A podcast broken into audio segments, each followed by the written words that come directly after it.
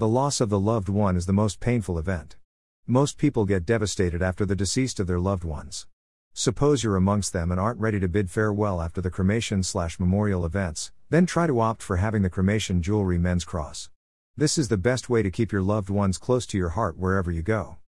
Try to choose the personalized piece that helps to honor their lifestyle, hold their memories, and keep their essence by your side always. Here is the list of the most preferred cremation jewelry options. 1. Heart Locket Necklace. Delicate etching on the heart shaped locket, along with diamond accents, makes this beautiful, gold plated necklace a treasure. In this locket, you can keep a small photo or memento of your choice, like a bit of cremated ashes or a lock of hair. 2. Teardrop Necklace. This necklace is in huge demand for its teardrop shape with a small heart cutout that captures the love and the emotion you feel for your family member. 3. Stainless Steel Teddy Bear.